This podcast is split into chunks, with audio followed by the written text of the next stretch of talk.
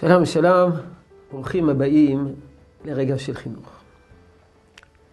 סיפור מסופר על רבי מאיר שפירא מלובלין, מייסד הדף היומי.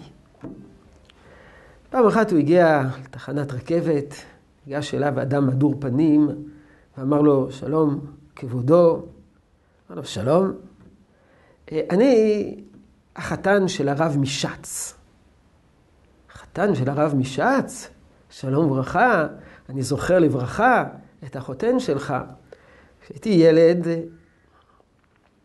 למדתי אצלו תורה. אבי חיפש עבורי מי שילמד אותי תורה, והוא פנה לרב של העיירה, וביקש לצרף אותי ללימוד תורה עם בניו, בני רב העיירה, עיירה שץ. ולמדתי עם הגיסים שלך, היו יותר מבוגרים ממני, אבל זכיתי ללמוד איתם הרבה תורה. אשתך נמצאת פה? אמרה, כן, היא נמצאת פה בקרבת מקום. אז אולי תוכל לקרוא לה, אני רוצה להגיד לה דבר מה. הגיעה אשתו של ביתו של הרב משץ, ואמר לה רבי מאיר שפירא מלובלין, את זוכרת, כשהייתי ילד קטן, הייתי בעל חלומות.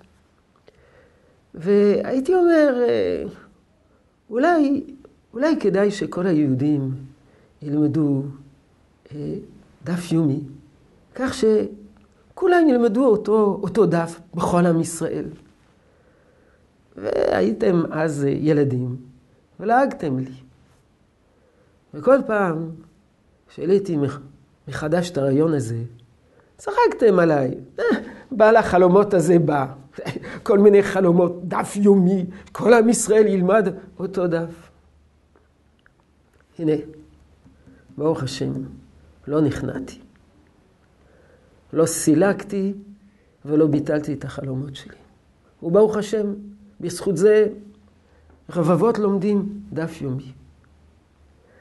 כיוון שאת עוסקת בחינוך, אז אפשר ללמוד מזה דבר חשוב. לא לזלזל בחלומות של ילד. לא לזלזל בחלומות של ילד. ילד יש לו מחשבות תמימות, ויש לו חלומות, ולעיתים הוא דועה למרחוק. לא לדכא את חלומותיו. אדרבה, להעריך אותם, לכבד אותם, אולי יזכו שיתממשו. יהי רצון שתשרה הברכה בעבודתנו החינוכית. שלום שלום.